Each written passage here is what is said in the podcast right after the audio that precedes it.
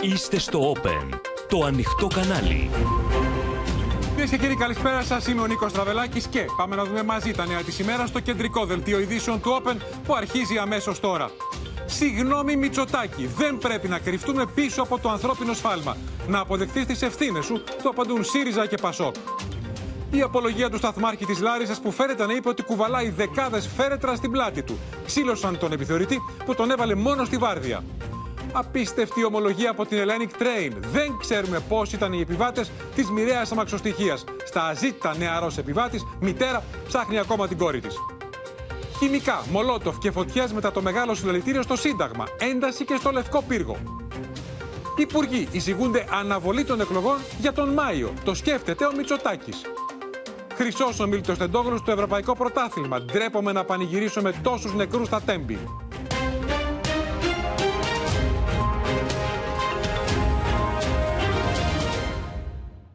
Αντιμέτωπος με την ανακρίτρια είναι κυρίες και κύριοι από τις 2 το μεσημέρι στη Λάρισα ο Σταθμάρχης που αντιμετωπίζει βαριές κατηγορίες για την τραγωδία των Τεμπών με τους 57 νεκρούς επιβάτες μετά τη μετοπική σύγκρουση των δύο τρένων. Κουβαλάω δεκάδες φέρετρα στην πλάτη μου, φέρεται να είπε, ενώ την ίδια ώρα Υπουργείο και ΟΣΕ ξύλωναν τον επιθεωρητή που τον έβαλε μόνο του στη βάρδια, αν και με λίγα μόλις 24 ώρα εμπειρίας. Και ενώ συνεχίζουν να εκτιλήσονται παρακτικέ σκηνές στι κηδείε των θυμάτων της ασύλληψης τραγωδίας, ο Πρωθυπουργός ζήτησε σήμερα μια μεγάλη συγνώμη, όπως είπε, τόσο προσωπικά όσο και στο όνομα εκείνων που κυβέρνησαν τη χώρα εδώ και χρόνια. Και απαντώντας ουσιαστικά στην κριτική που είχε δεχθεί για το πρώτο του μήνυμα, τόνισε πως δεν πρέπει να κρυφτούμε πίσω από το ανθρώπινο σφάλμα.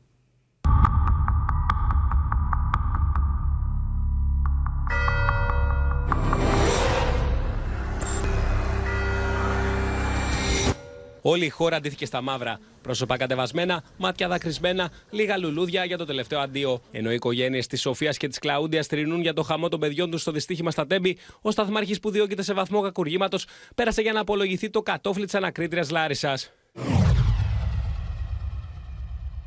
Σήμερα εγώ θέλω να τελειώνει αυτό το θέμα για να σταματήσουν και οι παραφιλολογίε. Ο Σταθμάρχης, ο οποίος φαίνεται να ακολουθεί μια υποστηρικτική γραμμή σύμφωνα με την οποία ναι, μεν έκανε λάθος, αλλά ήταν τυφλός και αβοήθητος πριν το δυστύχημα μέσα στο σταθμό της Λάρισας, εμφανίστηκε συντετριμένος στα πρώτα του λόγια στους αστυνομικούς όταν του πέρασαν χειροπέδες. Κουβαλάω 35 φέρετρα στην πλάτη μου. Αυτή είναι η, η, η εμπορική αποξεστικία που έγινε, που έγινε η σύγκρουση. Δηλώνει δηλαδή ο Σταθμάρχης ή αυτός που το υπέγραψε ότι αφήχθη η αποξεστικία της εμπορική 23 και 3, ενώ η σύγκρουση έγινε 23 και, 23 και 22. Λίγο πριν την τραγωδία, ο μηχανοδηγός της μοιραία αμαξοστοιχεία φέρεται να αντιλαμβάνεται πως κάτι δεν πήγαινε καλά και ρώτησε τον Σταθμάρχη αν είναι στη σωστή γραμμή.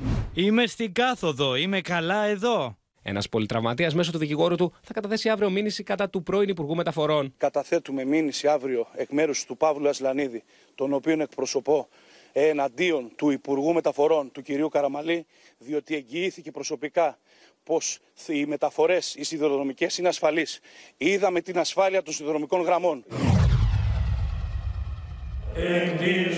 Με την πρόεδρο της Δημοκρατίας Κατερίνα Σακελαροπούλου και πλήθος πολιτικών προσώπων τελέστηκε στη Μητρόπολη Αθηνών το τρισάγιο για τα θύματα της τραγωδίας στα Τέμπη. Εκεί βρέθηκε και ο Πρωθυπουργός Κυριάκος Μητσοτάκης, ο οποίος με μια μακροσκελή ανάρτηση για την εθνική τραγωδία τόνισε ότι θέλει να αναφερθεί σε αυτήν χωρίς κλεινά λόγια, γράφοντας με κεφαλαία γράμματα συγγνώμη, την οποία όπως λέει οφείλει σε όλους και πάνω απ' όλα στους συγγενείς των θυμάτων. Ω Πρωθυπουργός, οφείλω σε όλους, αλλά πάνω απ' όλα στους συγγενείς των θυμάτων, μια μεγάλη συγγνώμη. Τόσο προσωπική, όσο και στο όνομα όλων όσοι κυβέρνησαν τη χώρα εδώ και χρόνια. Γιατί πράγματι στην Ελλάδα του 2023 δεν γίνεται δύο τρένα να κινούνται αντίθετα στην ίδια γραμμή και να μην το έχει αντιληφθεί κανείς. Δεν μπορούμε, δεν θέλουμε και δεν πρέπει να κρυφτούμε πίσω από το ανθρώπινο σφάλμα. Ο Κυριάκος Μητσοτάκης αναφέρθηκε στο έργο της τηλεματικής, το οποίο επρόκειτο να ολοκληρωθεί τους επόμενους μήνες, προανήγγειλε άμεσες παρεμβάσεις με τη σύσταση ειδικής επιτροπής στη Βουλή και τόνισε πως θα απευθυνθεί στην Ευρωπαϊκή Επιτροπή ζητώντας συνδρομή για τεχνογνωσία. Το πρόσωπος της καλύτερης Ελλάδας είδαμε επίσης στους επιβάτες που ρίσκαραν τη ζωή τους για να σώσουν τους συνεπιβάτες τους, στις Ελληνίδες και τους Έλληνες που έσπευσαν ενωμένοι να δώσουν αίμα, αλλά και στα νέα παιδιά που διαδήλωσαν βουβάκι ειρηνικά κρατώντας ένα κερί και με σύνθημα «Φταίει η κακιά η χώρα». Ένα σύνθημα που η αλήθεια του μας πονά όλους. Προσωπικά είμαι στην πολιτική για να αλλάξω αυτή την κακιά τη χώρα, αυτή την παλαιά Ελλάδα που μας πληγώνει. Γι' αυτό προσπαθώ κάθε μέρα. Έντονη ήταν η αντίδραση της αντιπολίτευσης στην ανάρτηση του Πρωθυπουργού. Ωραίο το κείμενο που έγραψαν οι επικοινωνιολόγοι στον κύριο Μητσοτάκη για να το αναρτήσει στο Facebook. Γεμάτο ενσυναίσθηση. Όπως λέει και στην αρχή, αυτή τη φορά χωρίς ξύλινα λόγια. Όπως δηλαδή κάθε άλλη φορά. Ωραία και η συγγνώμη τον ανάγκασα να γράψει. Μόνο που άργησαν πέντε ημέρες και τίποτα από αυτά δεν είναι δικό του. Τίποτα δεν είναι αληθινό. Ακόμη και αυτή τη συγγνώμη όμως δεν έχει το σθένος να την αναλάβει ο ίδιος.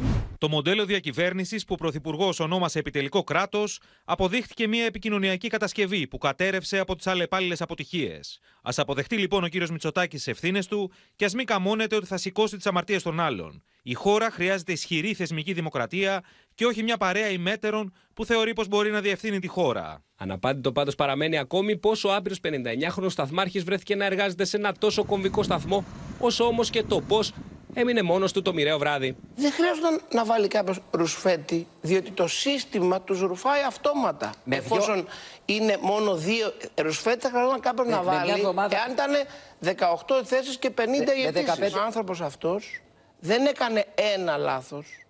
Έκανε σωρία λαθών, αν τυχόν και ήταν εκεί. Το λένε Εγώ και οι δικοί προσωπικά του. πιστεύω ότι δεν ήταν Ένα εκεί. Με τη Νέα Δημοκρατία, μάλιστα, να επιτίθεται σε όσους μιλάνε για Ρουσφέτη από Υπουργικό Γραφείο. Επειδή και η αθλειότητα έχει τα ωριά της, τους καλούμε να πούν όνομα. Αλλιώς είναι κοινοί συκοφάντε. Όχι λάσπη στον ανεμιστήρα. Ο ΣΕ από την πλευρά του, σε μια συλληπιτήρια ανακοίνωση, προαναγγέλει ότι θα προβεί σύντομα στη λεπτομερή ενημέρωση της κοινής γνώμης με σεβασμό στα θύματα του δυστυχήματος και ενημερώνει ότι θέτει σε αργία το σταθμάρχη. Ο Οργανισμός Σιδηροδρόμων Ελλάδος για άλλη μια φορά εκφράζει τα συλληπιτήρια και την οδύνη του, δεσμευόμενος ότι θα κάνει ό,τι είναι δυνατόν για να αποδοθεί πλήρης και απόλυτη δικαιοσύνη σε ό,τι αφορά τα αίτια του τραγικού συμβάντος, στο οποίο χάθηκαν τόσες ανθρώπινες ζωές. Ο ΟΣΕ κάνει επιπλέον γνωστό ότι ο σταθμάρχης Βάρδιας του σταθμού της Λάρισας και ο προϊστάμενός του έχουν τεθεί από την πρώτη στιγμή σε αργία. Ο επιθεωρητής του ΟΣΕ θεωρεί ότι ο ίδιος δεν έχει καμία ευθύνη για την εθνική τραγωδία. Γιατί, όπως υποστηρίζει, στον πίνακα παρουσιών της 28 Φεβρουαρίου είχε τοποθετήσει τρεις σταθμάρχες στη νυχτερινή βάρδια. Πλήθος κόσμου θέλησε να πει από κοντά το τελευταίο αντίο στην Κλαούντια. Στρατιωτικό άγημα από τη εφόρο τιμή, καθώ 20χρονη σπούδαζε στο ιατρικό τμήμα της Στρατιωτικής Σχολής Αξιωματικών Σωμάτων του Απιθύτα. Επί των όπλων! Ενώ η σωρός της ήταν σκεπασμένη με την ελληνική σημαία. Θεός να δίνει δύναμη στους γονείς και να βρεθεί η αλήθεια για όλο αυτό που έγινε. Έφαγαν τόσα παιδιά, δεν τρέπουν, τρώνε, πίνουν, γλυτάνε και τίποτα δεν κάνουν στον κόσμο. Οι γονείς της που ζουν σε χωριό στη Λάρισα της είπαν: Κάνε μία στάση να σε δούμε. Όμως η ίδια αρνήθηκε ώστε να φτάσει γρηγορότερα στη Θεσσαλονίκη και να κερδίσει κάποιες ώρες ξεκούρασης. Μια απόφαση μοιραία. Συγγενεί και φίλοι είπαν σήμερα το τελευταίο αντίο και στην 30χρονη Σοφία, η οποία επέβαινε στη μοιραία μαξοστοιχεία και ο χαμός της μαζί με τόσων άλλων ανθρώπων βήθησε τον Λαγκαδά και όλη την Ελλάδα στο πένθος. Θα επανέλθουμε κυρίες και κύριοι σε λίγο στο μήνυμα Μητσοτάκη, γιατί έχουμε περισσότερα να σας πούμε, αλλά και νεότερες αντιδράσεις από την αντιπολίτευση προς το παρόν. Πάμε στον Άρη Κουτσιού και στη Λάρισα. Θα μας δώσει όλα τα νεότερα για την απολογία, τη μαραθώνια απολογία του Σταθμάρχη, της μοιραίας βραδιάς και Αναστασία Αργυριάδου στο Βόλο, γιατί έχουμε εξέλιξη με τον επιθεωρητή που ξύλωσαν, τον άνθρωπο που έβαλε μόνο του στη βάρδια το Σταθμάρχη, έχει περάσει την αντεπίθεση. Άρα να ξεκινήσουμε από σένα και από τα νεότερα για την απολογία του Σταθμάρχη.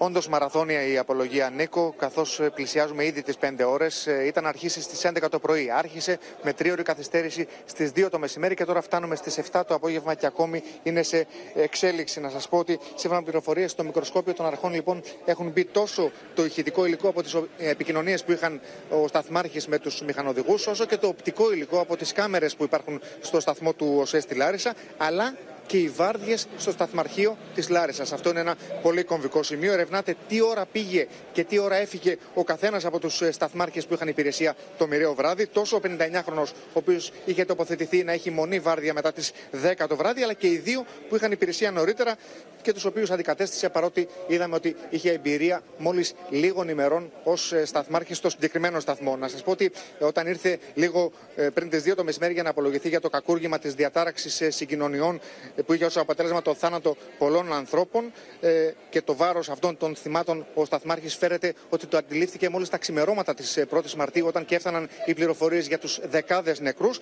Ήρθε λοιπόν εδώ να απολογηθεί με σεβασμό προς τη μνήμη των θυμάτων, όπως χαρακτηριστικά είπε προσερχόμενος ο δικηγόρος του, και για να δώσει απαντήσεις σε όλα αυτά που ακούγονται αυτές τις ημέρες. Αναλαμβάνει άλλωστε, όπως θυμόμαστε από την προηγούμενη δήλωσή του, το μερίδιο της ευθύνης που του αναλογεί, αλλά παραπέμπει και σε άλλους υπεύθυνους. Θέλει να αποδοθούν οι ευθύνες και για όσους άλλους ευθύνονται για λάθη ή και παραλήψεις. Ε, είχε έρθει και χθες για να απολογηθεί και ζήτησε νέα προθεσμία για σήμερα, γιατί προέκυψαν νέα στοιχεία, όπως ανέφερε ο δικηγόρος του, τα οποία θα έπρεπε να προετοιμάσει για την σημερινή του απολογία. Δηλαδή, Άρη, από ό,τι καταλαβαίνω από αυτά που μας είπες, αυτό που λέει τώρα στην ανακρίτρια είναι ότι δεν κατάλαβε ποτέ ότι είχε βάλει τα τρένα να συγκρουστούν το ένα με το άλλο. Και ότι το κατάλαβε όταν είδε πια ότι έχει συμβεί αυτή η ασύλληπτη τραγωδία. Ποτέ δεν το είχε καταλάβει. εδώ έχει ενδιαφέρον να δούμε τι θα απαντήσει στην ανακρίτρια, η οποία θα τον ρωτήσει γιατί δεν απαντούσε στο μηχανοδηγό που σου έλεγε Νομίζω ότι πάω λάθος, μέχρι ένα λεπτό πριν συγκρουστεί με την επιβατική αμαξοστοιχεία. Γιατί δεν απαντούσε στον α, σταθμάρχη των α, νέων πόρων που σου έλεγε ότι στην ίδια γραμμή κατεβαίνει η επιβατική αμαξοστοιχεία. Για να δούμε, θα έχει πολύ μεγάλο ενδιαφέρον. Θα παραμείνουμε μαζί σου ανοιχτή γραμμή για οτιδήποτε νεότερο Άρη θα μας ε, ενημερώσεις. Πάμε τώρα κυρίες και κύριοι στο Βόλο. Πάμε στην Αναστασία Αργυριάδου για να δούμε Αναστασία την αντεπίθεση του επιθεωρητή που τον ξύλωσαν. Είναι ο άνθρωπος που λέγαμε τόσες μέρες ότι αν και είχε μόλις λίγες μέρες προπηρεσία, τον έβαλε μόνο του στη βάρδια το μοιραίο βράδυ στο σταθμάρι. Ο επιθεωρητής λοιπόν που κατάγεται από το Βόλο λέει ότι περιμένει την επίσημη αιτιολόγηση της απόφασης να τεθεί σε αργία για να απαντήσει βάσει των στοιχείων αυτών. Ο ίδιος υποστηρίζει ότι στερείται νομικής βάσης η απόφαση να τεθεί σε αργία. Και όλα αυτά γιατί, επειδή σύμφωνα με το φύλλο μηνιαίων παρουσιών που έχει καταθέσει, στη νυχτερινή βάρδια έπρεπε να εργάζονται τρεις σταθμάρχες. Ο ένας να σχολάει κανονικά στις 11 το βράδυ και άλλοι δύο να έχουν βάρδια 10 το βράδυ με 7 το πρωί. Ο εμπειρότερος όμως, από ό,τι φαίνεται, δεν ήταν στη θέση του. Σύμφωνα πάντα με, με όσα υποστηρίζει ο συγκεκριμένος άντρας. Λοιπόν, Αναστασία, ε, και έτσι ο 59χρονο έμεινε μόνος του. Αναστασία, ξέραμε ότι μέχρι τώρα το πρωτόκολλο προβλέπει έναν, αυτό λέει και ο κ. Κολάδος, τον προηγούμενο σταθμάρχης, έναν στην νυχτερινή βάρδια. Ο, Εσύ λες ότι ο επιθεωρητής λέει ότι είχε δύο και ο δεύτερος, ο έμπειρος δεν πήγε. Αυτό λέει. Ο εμπειρότερος δεν ήταν στη θέση του και μάλιστα ότι έχει καταθέσει τα έγγραφα με τις παρουσίες, με το μηνιαίο πρόγραμμα παρουσιών στο ανακριτή αυτοβούλους από την περασμένη Παρασκευή. Ο ένας σχόλασε στις 10, σύμφωνα πάντα με το πρόγραμμα που είχε και θέσει ο ίδιος. Ο ένας σχολούσε στις 11, όχι στις 10, και άλλοι δύο 10 με 7. Ο εμπειρότερος όμως θα εγκύψει αποτέλεσμα ο 59χρονο με ελάχιστες μέρες προπηρεσία να μείνει μόνος του. Αυτό ε, πρώτη φορά επίσης, ακούγεται και δίνει, αν είναι έτσι, αν λέει αλήθεια ο επιθεωρητής, δίνει νέα τροπή και πρέπει να αναζητηθεί αυτό ο σταθμάρχη. Δεν το έχουμε ξανακούσει αυτό, που είχε οριστεί σε φύλλο αναρτημένο ότι ήταν βάρδια τη μοιραία νύχτα και δεν πήγε ή έφυγε νωρίτερα νωρίτερα. Δεν ξέρω. Πρέπει να απαντηθεί. Είναι πολύ σοβαρό αυτό το νέο στοιχείο. Μας και μας είπε λοιπόν ότι θα απαντήσει όταν θα έχει στα χέρια του την επίσημη αιτιολόγηση από τον ΟΣΕ που τον θέτει σε αργία. Γι' αυτό και θεωρεί ότι δεν έχει νομική βάση αυτή η απόφαση. Επίσης, τι άλλο υποστηρίζει ο επιθεωρητής, ότι ευθύνες έχει και ο σταθμάρχης των νέων πόρων, που ναι, μεν είδε ότι κινούνται οι δύο αμαξοστοιχίε στην ίδια γραμμή, στο πίνακα διαχείρισης κυκλοφορίας που είναι Ευαγγέλιο για κάθε σταθμάρχη, το ανέφερε, ωστόσο δεν σήμανε συναγερμό. Έπρεπε να σημάνει συναγερμό ώστε να αντιληφθεί και ο 59χρονο το μοιραίο ε, λάθος που έχει κάνει. Ε, να πούμε ότι ο επιθεωρητής, και με αυτό να κλείσουμε, την επόμενη μέρα, το πρωί της επόμενης μέρας της τραγωδίας Νίκο, ζήτησε να βγει σε αναρωτική άδεια. Και πρέπει να προσθέσω ότι ο επιθεωρητής λέει ότι πληροφορήθηκε από τα μέσα ενημέρωση ότι έχει τεθεί σε αργία, ενώ ο ίδιος με δική του πρωτοβουλία είχε πάει στην ανακρίτρια χωρίς να κληθεί και καταγγέλει για το λόγο αυτό και τον πρόεδρο του ΟΣΕ. Τώρα, πρόεδρος δεν υπάρχει, έχει παραιτηθεί, παραμένει προσωρινά στη θέση του, και τον προϊστάμενο, το διευθυντή κυκλοφορίας. Άρα, εδώ έχουμε ένα πλέγμα ανθρώπων που αλληλοκατηγορούνται, ε, ένα τοπίο που δείχνει μπάχαλο, αν μη τι άλλο, ε, και έναν σταθμάρχη που αναφυσβήτητα ήταν μόνος του εκείνο το βράδυ και μένει να αναζητηθεί αυτός ο σταθμάρχης, αν έτσι όπως το λέει ο επιθεωρητής, που είχε οριστεί και έφυγε.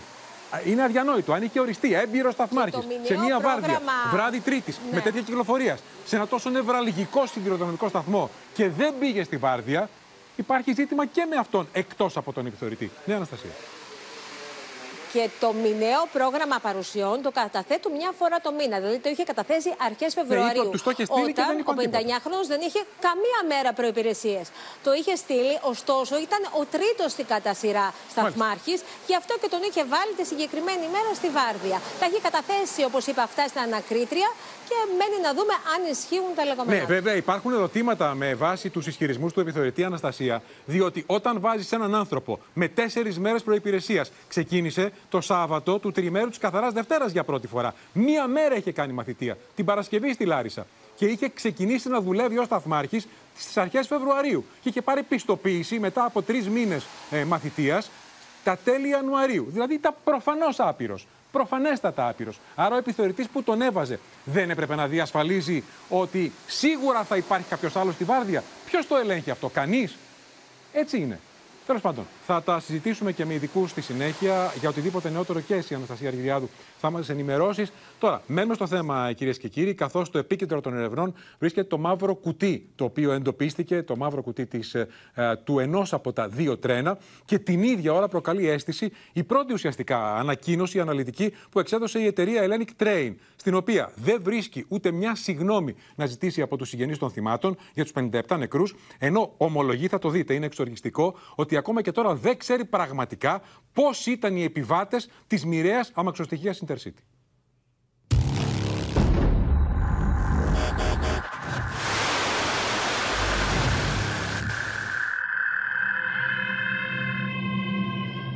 Απαντήσεις στο μαύρο κουτί του τρένου για τις κρίσιμες στιγμές που προηγήθηκαν της τραγωδίας στα Τέμπη αναζητούν οι αρχές. Από το καταγραφικό που βρίσκεται στα εργαστήρια θα γίνει γνωστή ποια ήταν η ταχύτητα της αμαξοστοιχίας λίγο πριν τη μοιραία σύγκρουση και αν και πότε έγινε χρήση των φρένων. Συνήθως αυτά είναι επί των σειρμών και καταγράφουν τους χειρισμούς ε, του μηχανοδηγού. Πότε ο οδηγός επιτάχυνε, πότε επιβράδυνε. Αυτό πρέπει να δοθεί σε συνάρτηση με τα υπόλοιπα γεγονότα και τις ε, συνομιλίες. Από τα στοιχεία που θα προκύψουν θα αρχίσει να συμπληρώνεται το πάζλ της υπόθεσης.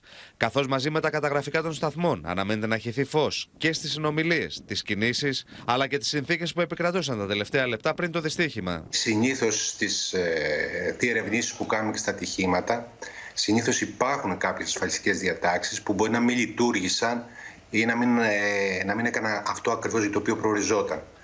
Δυστυχώς όμως εδώ βρισκόμαστε μπροστά σε ένα γεγονός που λέει ότι δεν υπήρχαν καν αυτές οι ασφαλιστικές διατάξεις. Την ώρα που ο αριθμός των νεκρών έχει φτάσει στους 57, η Hellenic Train εξέδωσε την πρώτη επεξηγηματική ανακοίνωση για το δυστύχημα, στην οποία παραδέχεται πως ακόμα και σήμερα δεν γνωρίζει τον ακριβή αριθμό των επιβατών της μοιραίας αμαξοστοιχίας. Η Hellenic Train διευκρινίζει ότι ο κατάλογος των ονομάτων των επιβατών που δόθηκε στις αρχές περιλαμβάνει μόνο τους επιβάτες που είχαν αγοράσει διαδικτυακό εισιτήριο. Στην περίπτωση των επιβατών που αγόρασαν εισιτήρια στα εκδοτήρια εισιτηρίων, το εισιτήριό τους, αν και αντιστοιχεί σε συγκεκριμένη θέση, δεν ήταν ονομαστικό. Σε νεότερη ανακοίνωσή της, μάλιστα, ενημερώνει πως θα καταβάλει τις αποζημιώσεις για το δυστύχημα. Και αν αυτό θεωρείται αυτονόητο, δεν είναι, καθώς θα μπορούσε να εξαιρεθεί από αυτή την υποχρέωση με βάση υπουργική απόφαση του 2019. Θεωρώ το χειρισμό της εταιρείας απαράδεκτο. Και τι επαναλαμβάνω, δεν αυτή η κατηγορουμένη αυτή για το συγκεκριμένο δυστύχημα. Η εταιρεία, σύμφωνα με μαρτυρία οδηγού τουριστικού λεωφορείου, ενημερώθηκε από τον ίδιο για το δυστύχημα και μέχρι εκείνη την ώρα δεν είχε ιδέα τι είχε συμβεί. Να σε πάρει, λέει, είχε λένε τηλέφωνο, λέει να τους το πεις. Ε, με πήραν 23 και 38 μου λέει τι έγινε, λέει είσαι οδηγός του Μαντέλο, λέω ναι. Λέει τι έγινε, λέω έχουν τρακάρει δύο τρένα μεταξύ τους. Και μου λέει αποκλείεται αυτό το πράγμα. Λέω έχεις στείλει τρένο Αθήνα-Θεσσαλονίκη. Και μου λέει ναι, το 62. Λέω από Θεσσαλονίκη για Αθήνα έχεις στείλει. Λέει για Λάρισα το εμπορικό είναι. Έχουν τρακάρει με το πικέ. Λέει δεν γίνεται αυτό. Τι δεν γίνεται. Μπροστά μου είναι η μηχανή, έγινε αυτοκίνητο. Στο μεταξύ, οι εργαζόμενοι στους ελληνικούς σιδηρόδρομους συνεχίζουν να καταγγέλνουν την επικινδυνότητα του δικτύου λόγω της ανυπαρξίας ηλεκτρονικών μέσων. Με τον ΟΣΕ σε πολλές περιπτώσεις να απαντά με εξώδικα. Μα κάθε φορά τους ενημερώναμε και κάθε φορά τους κρόαμε τον κόδωνα του κινδύνου όσον αφορά με τα προβλήματα τα οποία υπήρχαν στη σιδηροδρομική γραμμή και αυτοί δεν κόβανε ούτε καν τα φόρτα. Σε ένα από αυτά, όπως αποκάλυψε η εκπομπή τώρα μαζί του Open, ο ίδιος οργανισμός παραδέχεται τα τεράστια κενά ασφαλείας στο σιδηροδρομικό δίκτυο και όλα αυτά τρεις μήνες μόλις πριν την τραγωδία. Δεν υπάρχει τηλεματική στους σταθμούς. Οι εργαζόμενοι το έλεγαν αυτό. Και απαντούσε ο ΟΣΕ. Το δίκτυο του ΟΣΕ δεν διέθετε ποτέ ολοκληρωμένο σύστημα τηλεματικής. Υποδιερεύνηση είναι και το τι μετέφερε η εμπορική αμαξοστοιχεία. Αν και οι ειδικοί εκτιμούν πως η πυρκαγιά μετά τη σύγκρουση οφείλεται στα λάδια των μηχανών των δύο τρένων. Τώρα πάμε στο Μίλτο Σακελάρη, γιατί Μίλτο καλησπέρα. Στο επίκεντρο της κριτικής είναι και η ρυθμιστική αρχή σιδηροδρόμων για την κατάσταση που υπάρχει στο σιδηροδρομικό δίκτυο ενέτη 2023. Το μισό να είναι τυφλό. Αλλά όπως θα μας αποκαλύψεις τώρα και έχεις και απάντηση στο Open της ρυθμιστικής αρχής σιδηροδρόμων που επιβεβαιώνει το ρεπορτάζ σου, Αντί να την ενισχύουν, γιατί λέω ότι δεν έχει προσωπικό, τις παίρνουν υπουργοί με αποσπάσεις υπαλλήλους. Ακριβώς, Νίκο, ακούγαμε πριν από λίγες ημέρες τη ρυθμιστική αρχή σιδηροδρόμων να αναφέρεται στην υποστελέχωση. Κρατάω στα χέρια μου το συγκεκριμένο ΦΕΚ, στο οποίο επιβεβαιώνεται ξεκάθαρα πως δύο τακτικοί υπάλληλοι της ρυθμιστικής αρχής σιδηροδρόμων είχαν αποσπαστεί συγκεκριμένα σε βουλευτικό γραφείο και πολιτικό κόμμα. Με, την ίδια, με το ίδιο ΦΕΚ το οποίο έχω στα χέρια μου. Με υπουργικές αποφάσεις δηλαδή. Με υπουργικές αποφάσεις κανονικά. Πήραν δύο διοικητικούς υπαλλήλους, Νίκο. Να πούμε ότι στο ΦΕΚ καθιερώνεται ακόμη και η περιοριακή απασχόληση. Δηλαδή, δεν φτάνει που έχουν αποσπαστεί, έχουν φύγει από ένα πολύ κρίσιμο πόστο οι δύο εργαζόμενοι της Ρυθμιστικής Αρχής Σιδηροδρόμων. Καθιερώνεται και η περιοριακή τους ε, πληρωμή για το διάστημα των έξι μηνών μέσα στο 2023. Τι μας απάντησε η ρυθμιστική αρχή σιδηροδρόμων; Επικοινωνήσαμε. επικοινωνήσαμε. Πάμε να δούμε αναλυτικά τι μας είπε ανώτατη πηγή της ρυθμιστικής αρχής σιδηροδρόμων. Επιβεβαιώνει το ρεπορτάζ Νίκο και λέει συγκεκριμένα ότι όντως με υπουργική απόφαση έχουν φύγει δύο διοικητικοί υπάλληλοι με απόσπαση. Αναφέρουν ακόμη ότι το πρόβλημα δεν είναι στους διοικητικούς υπαλλήλους, αλλά στη διεύθυνση ασφάλειας και διαλειτουργικότητας που έχει μόλις έξι υπαλλήλους, εκ των οποίων Νίκο οι, οι, οι, οι δύο είναι οι διευθυντές. Είναι Όσοι... ο γενικός διευθυντής, ο διευθυντής και τέσσερις πραγματικοί υπάλληλοι. Όσους επιλέγουν, όσους και να επιλέγουν και να είχαμε, δεν θα έφταναν για να ανταποκριθούν στις ανάγκες ελέγχου της ασφάλειας όλου του σιδηροδρομικού δικτύου της χώρας. Μας δηλαδή... λένε ξεκάθαρα δηλαδή πως δεν θα έφταναν, δεν θα επαρκούσαν. Όσους και αν είχαμε, δεν θα επαρκούσαν για να ελέγξουν όλο το σιδηροδρομικό δίκτυο της Ελλάδα. Είναι αδιανόητα πράγματα. Να δούμε τη συνολική εικόνα της αποκάλυψής σου, Μίλτο. Ρυθμιστική αρχή σιδηροδρόμων. Ε, έχει επικριθεί σφοδρότατα ότι δεν έκανε κάτι για να αντιμετωπίσει αυτή την κατάσταση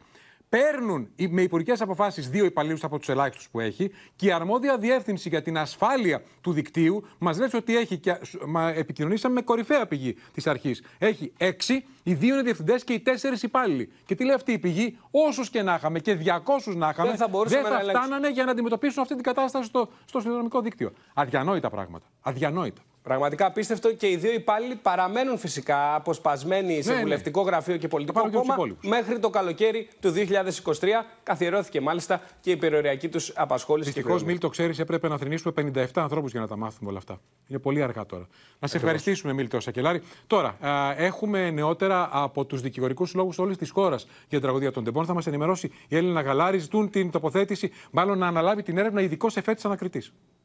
Ακριβώς. Η ανακοίνωσή της, η Ολομέλεια των Προέδρων των Δικηγορικών Συλλόγων Ελλάδας, που συνεδρίασε μέσω τηλεδιάσκεψης, ε, θέλει, κρίνει ότι πρέπει η υπόθεση λόγω της σοβαρότητάς της να ανατεθεί σε ειδικό εφέτη ανακριτή. Ανώτερος δικαστικός λειτουργός πρέπει να διεξάγει την έρευνα, η οποία κινείται σε κάθε κατεύθυνση. Θυμίζουμε, Νίκο, και ότι υπάρχει σχετική παραγγελία του εισαγγελέα του Αριουπάκου, του κ. Σούδερου Ουντογιάκου, που ζητεί σε βάθος έρευνα, όποιος και αν είναι, από όπου και αν προέρχεται, πρέπει να αποδοθεί αποδοθούν ποινικές ευθύνες. Όπως λένε οι δικηγόροι, η ταχεία και πλήρης διερεύνηση των αιτίων δυστυχήματος είναι απολύτως επιβεβλημένη. Τέλος, να σας πω ότι η Ολομέλεια στρέφεται σε βάρος των συναδέλφων της, ε, ε, καταδικάζει απερίφραστα και έντονα την συμπεριφορά δικηγόρων, οι οποίοι με αφορμή το τραγικό δυστύχημα, όπως λέει, εκμεταλλεύονται τον ανθρώπινο πόνο. Κάθε συμπεριφορά συναδέλφου που αντίκειται στο κώδικα δεοντολογίας είναι πειθαρχικά ελεγκτέα. Τα πειθαρχικά όργανα, όπως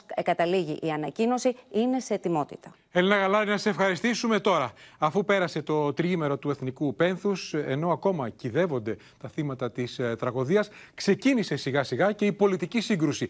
Ε, βήμα-βήμα ανεβαίνουν οι τόνοι, όπως θα δούμε στο ρεπορτάζ. Πριν από λίγο είχαμε νέα απάντηση του ΣΥΡΙΖΑ στον, στο μήνυμα του Πρωθυπουργού. Ζητεί την πλήρη κατάργηση της Επιτροπής των Ειδικών που ανακοίνωσε η κυβέρνηση, παρά και την αλλαγή του τρίτου μέλους. Ενώ α, πληθαίνουν και τα σενάρια για πιθανή αναβολή των εκλογών. Ήταν η πιθανότερη ημερομηνία Κυριακή των Βαΐων. Με τον κυβερνητικό εκπρόσωπο να λέει σήμερα ότι όποιος ρωτά τον Πρωθυπουργό για το θέμα αυτό σε σύσκεψη, τον διώχνει από τη σύσκεψη.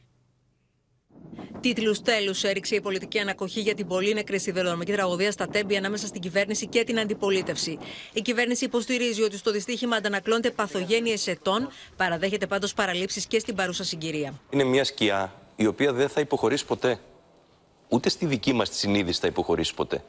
Στη λογική ότι μπορεί να υπήρξαν πράγματα που δεν τα κάναμε γρηγορότερα. Το πώς βρέθηκε αυτός ο σταθμάρχης εκεί που βρέθηκε, όντας πολύ καινούριο στην επιστροφή στην υπηρεσία, προφανώς είναι τεράστιο σφάλμα. Πολιτική κόντρα προκάλεσε και η ανακοίνωση της Επιτροπής Εμπειρογνωμόνων, καθώς μετά την απομάκρυνση του καθηγητή Ζήλια Σκόπουλου, που διατέλεσε πρόεδρος της Τρένοσέ, ο ΣΥΡΙΖΑ κατηγορεί την κυβέρνηση ότι θέλει να προκαταλάβει την έρευνα της δικαιοσύνης και ζητά την κατάργηση της Επιτροπής. Οι δηλώσεις Κέρτσου Οικονόμου, σε συνδυασμό με όσα έγραψε ο ίδιος ο Πρωθυπουργός, αποτελούν ομή παρέμβαση στο έργο της δικαιοσύνης με στόχο τη συγκάλυψη.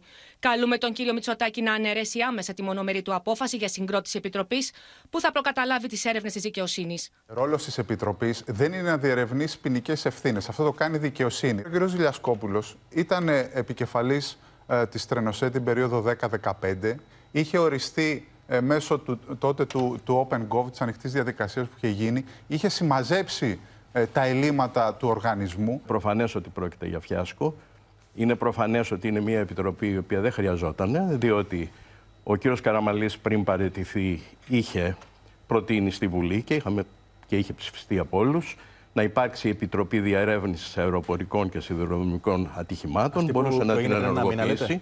Έχουμε τον Πρωθυπουργό να βγαίνει και λέει, να λέει ότι θα διερευνηθούν τα αίτια του ατυχήματος, αλλά την ίδια ώρα προαναγγέλει. Τι προαναγγέλει, Ότι είναι ανθρώπινο λάθος. Δηλαδή, προαναγγέλει το αποτέλεσμα της έρευνας. Μιλάμε πλέον εδώ και από την πρώτη μέρα, αν θέλετε, για προδιαγραμμένο έγκλημα. Και εδώ οι ευθύνες είναι τεράστιες και της παρούσας κυβέρνησης και των προηγούμενων κυβερνήσεων και της ιδιωτικής εταιρείας. Οι καθυστερήσεις στο σύστημα τηλεματικής βρίσκονται στο επίκεντρο της πολιτικής αντιπαράθεσης. Σίγουρα υπάρχει ευθύνη του Σταθμάρχη που την έχει αναγνωρίσει, αλλά σίγουρα δεν υπήρχε πίσω ένα περιβάλλον το οποίο να προστατεύει την ενέργεια του Σταθμάρχη. Ο πιο εύκολος τρόπος για να μπορέσεις να κρύψεις ευθύνες είναι να, να ανοίξεις τη βεντάλια των, ε, των ευθυνών στο Δινεκέ. Τι θα εγγενίαζε ο Πρωθυπουργός την επόμενη μέρα του ατυχήματος; Τι θα εγγενίαζε, ποιο κέντρο τηλεματικής; Πάλι επικοινωνία.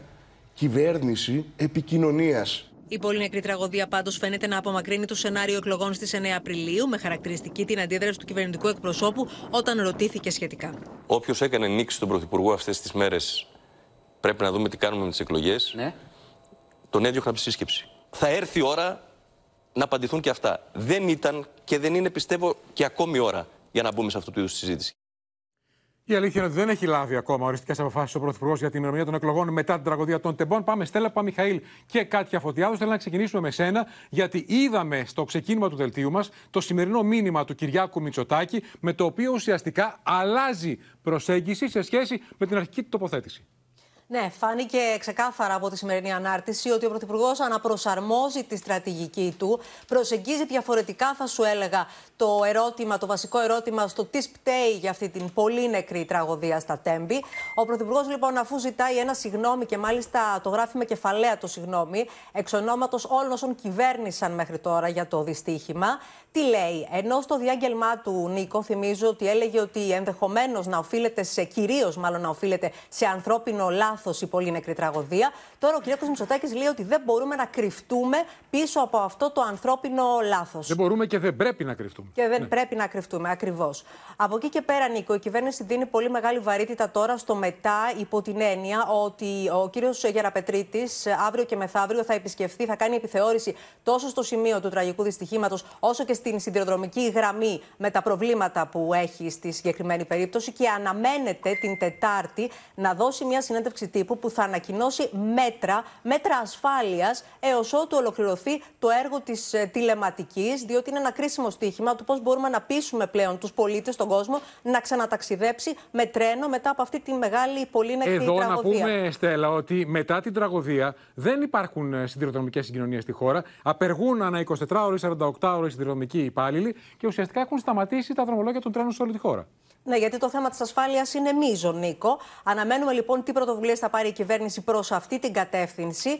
Και πολιτικά θα σου έλεγα ότι η κυβέρνηση κρατά προς το παρόν χαμηλούς τόνους στην πολιτική αντιπαράθεση. Ωστόσο, μαθαίνουμε ότι από την Πέμπτη και μετά, δηλαδή με την ανακοίνωση των νέων μέτρων, η κυβέρνηση θα περάσει στην αντεπίθεση, θα δώσει δηλαδή κάποια έγγραφα, κάποια ντοκουμέντα, τα οποία θα δείχνουν ότι επί διακυβέρνησης σε ΣΥΡΙΖΑ είχαν κολλήσει πολλά από αυτά τα κρίσιμα έργα, τα οποία βρήκε μπροστά της η κυβέρνηση, προσπάθησε να τρέξει, αλλά δεν τα κατάφερε στο βαθμό που εκείνη θα ήθελε. Και να δούμε και τι θα αποφασίσει ο Πρωθυπουργός για την ημερομηνία των εκλογών. Αν θα κρατήσει στην 9η Μαου.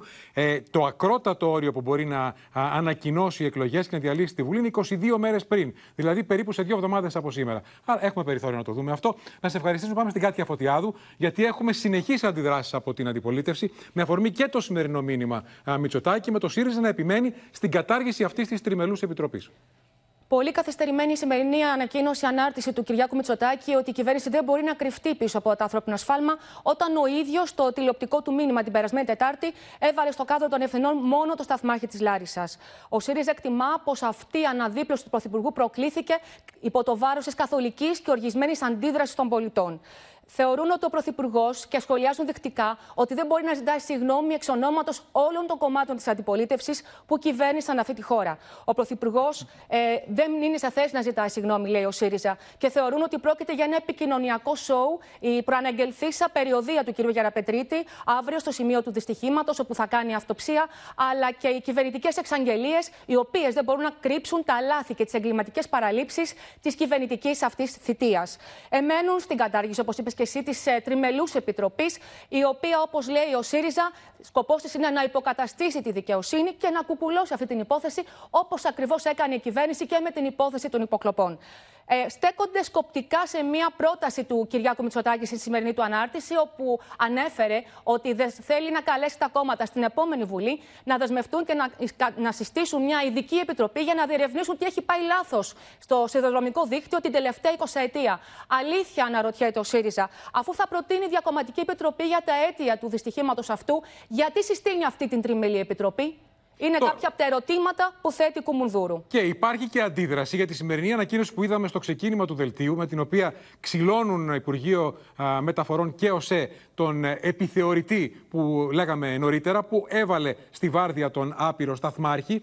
Ε, γιατί υπάρχει αυτή η αντίδραση; Ε, μέσω του τομεάρχη μεταφορών και υποδομών του ΣΥΡΙΖΑ Νίκου Παπά, η Κομουρδόν αναρωτιέται αν έχουν παρετηθεί ή όχι ο πρόεδρος και ο διευθύνων σύμβουλος τόσο του ΟΣΕ όσο και της ΕΡΓΟΣΕ. Και αυτό διότι, διότι υπογράφουν οι παρετηθέντες στην ανακοίνωση. Ακριβώς. Ο παρετηθής από την περασμένη Τετάρτη πρόεδρος και διευθύνων σύμβουλος του ΟΣΕ, της ΕΡΓΟΣΕ, έχει, ε, το ΟΣΕ με συγχωρείτε, έχει αποπέμψει, έχει ε, βάλει σε αργία τον επιθεωρητή ε, στη Λάρισα. Αναρωτιέται λοιπόν ο κύριος Παπάς μέσω μιας ανάρτησης που, αν θέλετε, μπορούμε να δούμε. Βεβαίως. Οι παρετημένες διοικήσεις των ΟΣΕ και ΕΡΓΟΣΕ λαμβάνουν αποφάσεις αποπομπή και σκορπάνε χρήμα σε συνέδρια για την προβολή τους μετά το δυστύχημα στα Τέμπη. Ακόμα μια κοροϊδία του κυρίου Μητσοτάκη αποκαλύπτεται. Τελικά, είναι ακόμα στις θέσεις τους οι κύριοι Πατέρας και Βίνης. Να μην πάρουμε τη μετρητής στη δήλωση της περασμένης Τετάρτης. Να περιμένουμε εξηγήσεις στην ανάρτηση της επόμενης Κυριακής.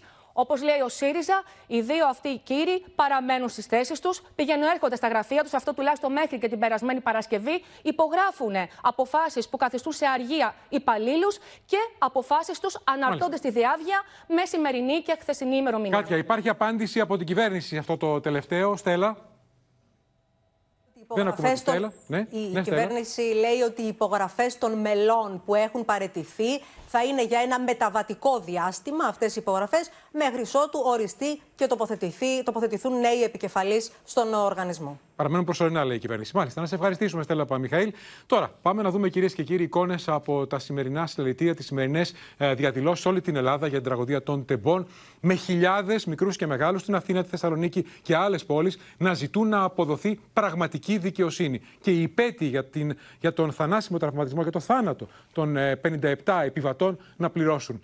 Έγιναν και επεισόδια μετά το συλλαλητήριο στο Σύνταγμα, φωτιές, ε, χημικά, μολότοφ, συλλήψεις και τραυματισμοί.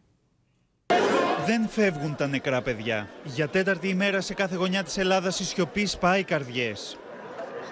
Χιλιάδες μαύρα μπαλόνια απελευθερώνονται στον ουρανό. Ένα σύστατος φόρο τιμή στα θύματα της εθνικής τραγωδίας στα Τέμπη που κόστησε τη ζωή σε 57 ανθρώπους. Μεταξύ τους πολλά νέα παιδιά και φοιτητές. Αυτό που μας ενώνει θα μπορούσε να ήταν ο καθένας από εμάς. Το συλλαλητήριο ήταν μαζικό. Χιλιάδες κόσμος συγκεντρώθηκε μπροστά στο κοινοβούλιο ζητώντας απαντήσεις για τη μοιραία σύγκρουση των δύο αμαξοστοιχειών που βήθησε στο πένθος μια ολόκληρη χώρα. Είναι πολύ μαζική η συμμετοχή. Ε, ε, Όπως είπαμε και πριν, ε, πρέ, καλά, αυτή τη στιγμή πρέπει να έχουν ξεπεράσει σίγουρα τους 3, τις 3-4-5 χιλιάδες. Να δούνε τον κόσμο, να δούνε ότι ο κόσμος έχει φωνή. Ανάμεσα στους συγκεντρωμένους και πολλοί εργαζόμενοι στους σιδηροδρόμους. Η αγωνία των πρώτων ωρών έγινε θλίψη και τώρα έγινε οργή. Οργή για όλα αυτά που φωνάζαμε και δεν γίνανε.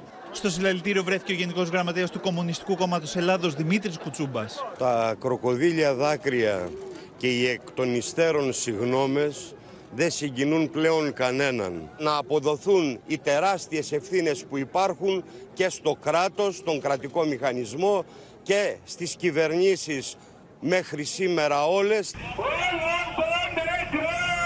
Στη Θεσσαλονίκη, στελέχη του ΚΚΕ πραγματοποίησαν συγκέντρωση διαμαρτυρίας και ανήρτησαν πανό στο Λευκό Πύργο. Σύμφωνα με τα όσα καταγγέλνουν τα μέλη του κόμματος, αστυνομικές δυνάμεις επιτέθηκαν με χημικά και γκλόμπς σε όσου ήταν έξω από το Λευκό Πύργο, προκαλώντας τραυματισμούς. Ενώ κρατούσαν εγκλωβισμένους μέσα στο Λευκό Πύργο βουλευτές, στελέχη και μέλη του ΚΚΕ, οι οποίοι ανήρτησαν το πανό. Δεν μπορώ να καταλάβω πώς σκέφτονται οι εισαγγελείς και η αστυνομία θα έλεγα να έδειχναν και τον ίδιο ζήλο στην αναζήτηση των υπεύθυνων αυτού του εγκλήματος.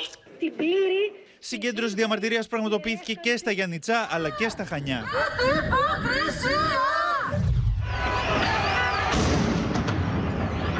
Λίγο πριν τη μία το μεσημέρι, η ομάδα ατόμων που αποσπάστηκε από τον κύριο όγκο της συγκέντρωσης επιτέθηκε κατά των αστυνομικών δυνάμεων στην οδό Φιλελίνων. Η ένταση επεκτάθηκε με ρήψη αντικειμένων και μπροστά από τη Βουλή. Κουκουλοφόροι προχωρούν σε ρήψη Μολότοφ. Η ατμόσφαιρα από τα χημικά είναι αποπνικτική. Τα επεισόδια μεταφέρονται και στην οδό Πανεπιστημίου.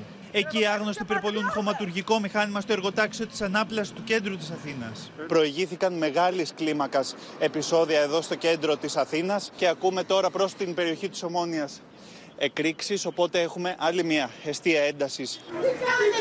Οι αστυνομικοί προχωρούν σε προσαγωγές και στην πλατεία Ομονίας και εκεί ξεσπούν επεισόδια. Άμεση ήταν η αντίδραση της αντιπολίτευσης. Πριν ακόμη στερέψουν τα δάκρυα για τους ανθρώπους που έχασαν άδικα τη ζωή τους στα τέμπη, η κυβέρνηση έδωσε εντολή σήμερα να ρίξουν δακρυγόνα εναντίον όσων ειρηνικά διαδήλωναν στο Σύνταγμα για τη δικαίωση των νεκρών, για τη δικαιοσύνη και την αλήθεια. Τόση ήταν η ειλικρίνεια της συγγνώμη του κύριου Μητσοτάκη. Η ελληνική αστυνομία προσπαθεί να διαλύσει τη συγκέντρωση. Δεν πτωούμαστε, δεν θα καπελωθεί αυτό το έγκλημα.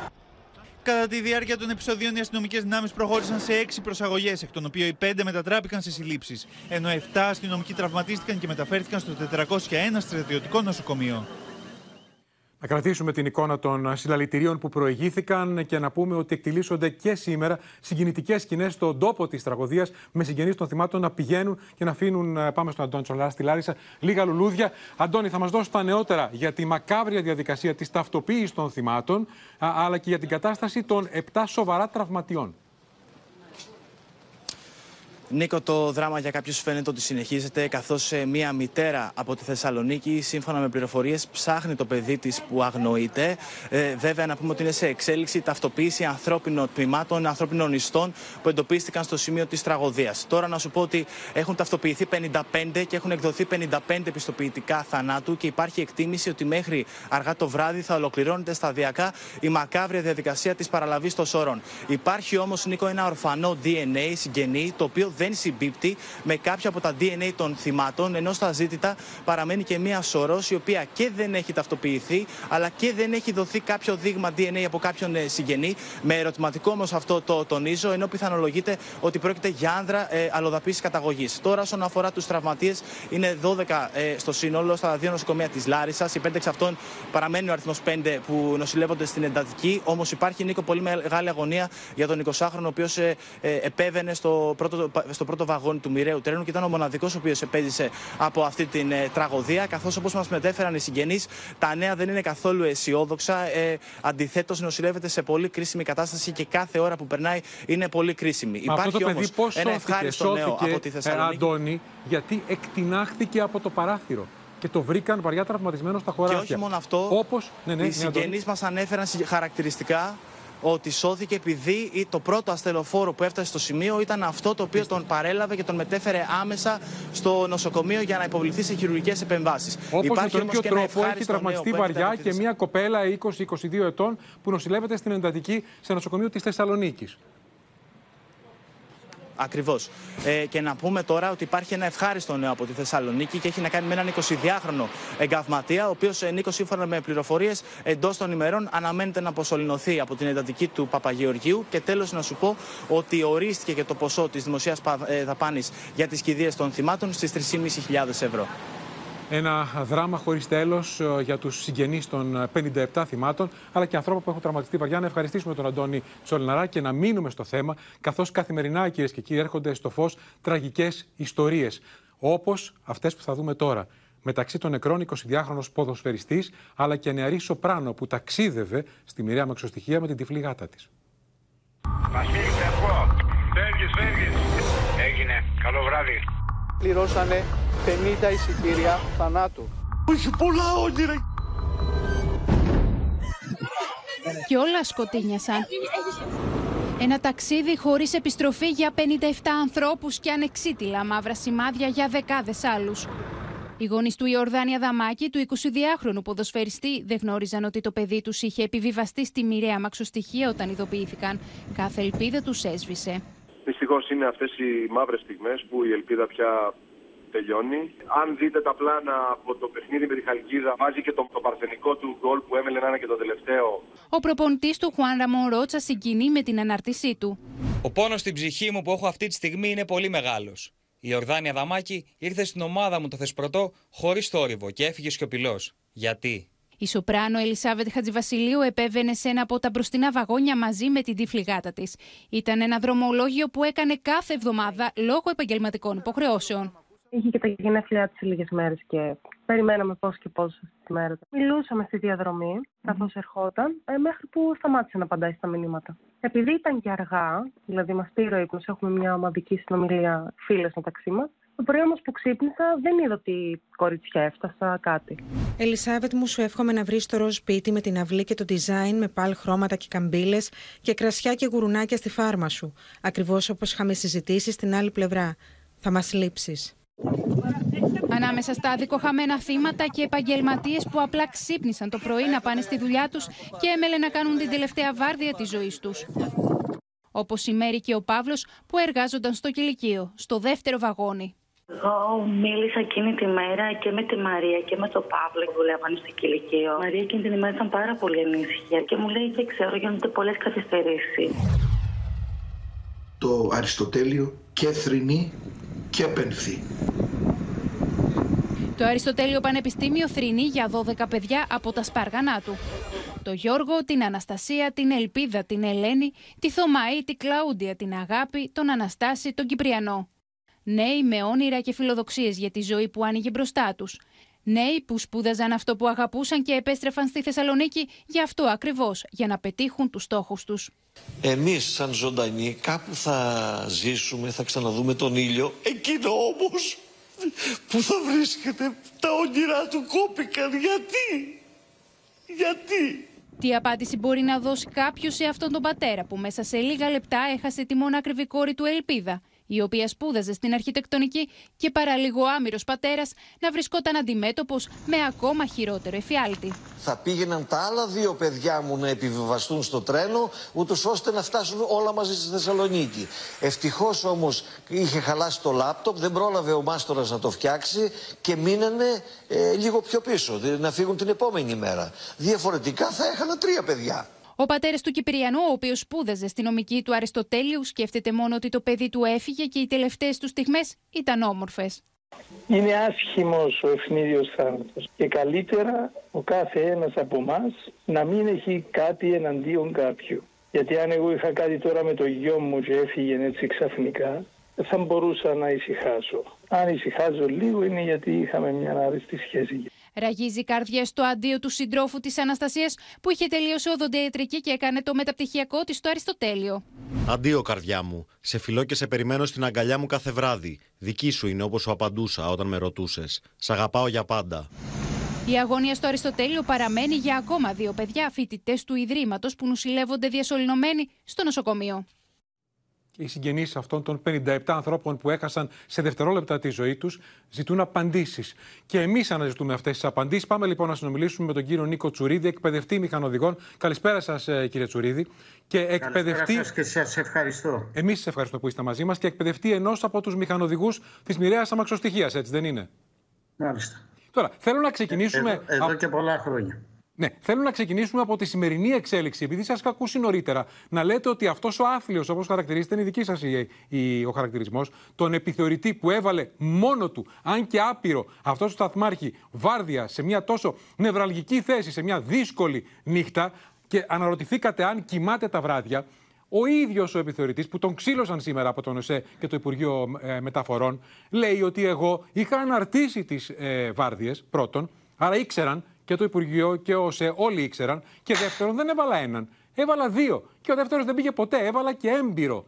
Τόσες μέρες όμως ακούμε ότι στη Βάρδια είναι ένας. Έτσι μας έχει πει και ο προηγούμενος Σταθμάρχης. Ποια είναι η αλήθεια, κύριε Τσουρίδη, εσείς που τα ξέρετε τα πράγματα; Ακούστε, την αλήθεια δεν μπορεί να την ξέρω. αλλά Τι σύμφωνα με αυτά που λέει.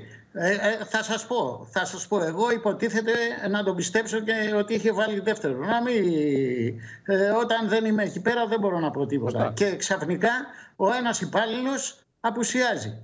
Δεν αντικαθίσατε. Και εμείς ξέρετε πόσα τέτοια περιστατικά είχαμε. Ενημερώνει ε, κάποιος ότι δεν πήγε, δηλαδή θέλω να πω, ο Σταθμάρχης είπε είμαι μόνος μου, δεν ξέρω, δεν ήρθε ο άλλος, τι να κάνω.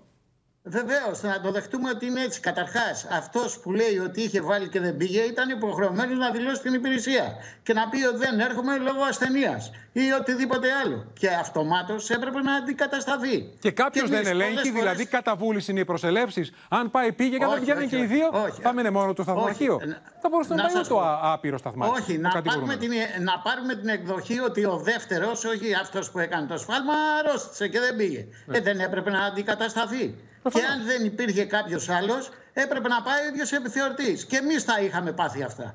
Βάζαμε κόσμο και για την ΑΒ λόγο μας πέρανε τηλέφωνο και έλεγε προϊστάμενε, μου τυχε αυτό και αυτό και αυτό. Τι θα κάνουμε, του λέγανε περίμενε. Ψάχναμε, βρίσκαμε κάποιον άλλον, συνάδελφο, αυτά γίνονται κατόπιν συνεννοήσεως και τον αντικαταστούσαμε.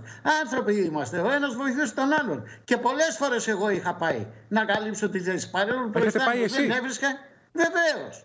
Βεβαίως, πήγαινα εγώ και έκανα τη βάρδια εγώ. Για Τώρα. να μην μείνει καινή η θέση. Ένα λοιπόν θέμα είναι αυτό, πώς βρέθηκε μόνος τους στη μοιραία βάρδια ο άπειρος σταθμάρχης των λίγων ημερών. Ένα δεύτερο θέμα είναι αν θα μπορούσε να αποτραπεί η τραγωδία. Έχουν λεχθεί πολλά. Ότι έχει μπροστά του ο σταθμάρχης μια οθόνη, βλέπει μέχρι 5,5 χιλιόμετρα, δεν βλέπει παραπάνω, δεν έβλεπε το σημείο της τραγωδίας. Απ' την άλλη όμως, μάθαμε ε, τις τελευταίες ώρες ότι ο μηχανοδηγός, ενδεχομένως και αυτός που είχατε εκπαιδεύσει εσείς, ρωτούσε, άρχισε να καταλαβαίνει ότι κάτι δεν πάει καλά, ανεβαίνοντας ανάποδα και ρωτούσε και δεν έπαιρνε απαντήσεις. Γίνεται αυτό. Γίνεται ο μηχανοδηγός να ρωτάει, πηγαίνω ανάποδα με 350 ανθρώπους και να μην απαντάει ο σταθμάρχης. Να τα πάρουμε από την αρχή. Βεβαίως, κύριε Τσουρίδη. Ο Σταθμάρχης έκανε ένα λάθος και ήταν μπροστά στην, στην κονσόλα, αλλά δεν καταλάβαινε τι έβλεπε στην κονσόλα. Απλά τα πράγματα. Είχε κολλήσει στο μυαλό του, δεν ξέρω, είχε μπερδευτεί, είχε, είχε χίλια. Είδε και τη γνώση και την εμπειρία, είχε... κύριε Τσουρίδη. Εντάξει, ναι, αυτό δεν την είχε την εμπειρία, το έχουμε συζητήσει, το έχουμε πει. Εγώ τι πιστεύω, ότι έβλεπε την κονσόλα, την είχε μπροστά την κονσόλα και ήταν τόσο πελαγωμένος που δεν, έβλεπε, δεν καταλάβαινε τι έβλεπε. Τελείωσε. Εκεί πέρα το θέμα τελείωσε. Να πω για τον μηχανοδηγό τώρα. Ο μηχανοδηγό πριν να φύγει από τη Λάρισα και πριν να πάει εκεί που πήγε, που λένε τώρα ότι ρώτησε, να το δεχτώ εγώ αυτό.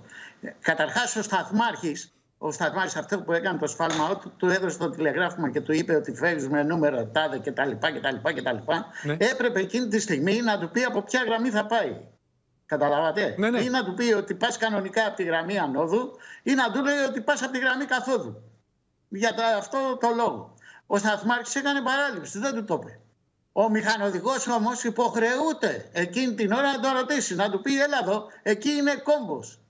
Πάω ανάποδα. Δηλαδή, Σωστά, πάω ανάποδα. Όχι, αλλά λέει ρωτούσα και δεν απαντούσε. Πριν να πάει, πριν, Α, πριν να πάει. πάει ανάποδα. Πριν να ξεκινήσει από τη Λάρισα να φύγει. Όταν του είπε ο άλλος ε, φεύγω. Εκεί το ρωτάς και του λες: Εντάξει, φεύγω. Από ποια γραμμή θα πάω; Για πες μου, συνεχίζω να πάω γιατί αυτός είχε έρθει από το Παλαιοφάρσαλο μέχρι τη Λάρισα από τη γραμμή καθόδου επειδή υπήρχε μια ανομαλία. Αλλά εκεί ο σταθμάρχης του Παλαιοφάρσαλο με το σταθμάρχη της Λάρισα, δεν ξέρω ποιος ήταν, ναι, ναι. ε, είχαν τεκμηριώσει την κυκλοφορία και δεν υπήρχε κανένας κίνδυνο. Και όπως ήρθε η αμαξοστοιχεία, κανένα πρόβλημα από Παλαιοφάρσαλο Λάρισα. Ερχόμαστε λοιπόν στη Λάρισα. Η Λάρισα είναι πάλι κόμβος. Ε, από εκεί πέρα ε, χωρίζονται οι γραμμές. Πας στη γραμμή καθόδου και πας στη γραμμή ανόδου. Όταν λοιπόν ο Σταθμάρχης δεν σου λέει αυτό, πολύ, πολύ κύριο αυτό, και κανονιστικό, είναι υποχρεωμένος και ο ένας και ο άλλος να το πει. Αφού λοιπόν δεν του το είπε ο Σταθμάρχης, του λέει ο μηχανικός πρέπει να το ρωτήσω, ε, να το ρωτήσει. Εντάξει, φεύγω.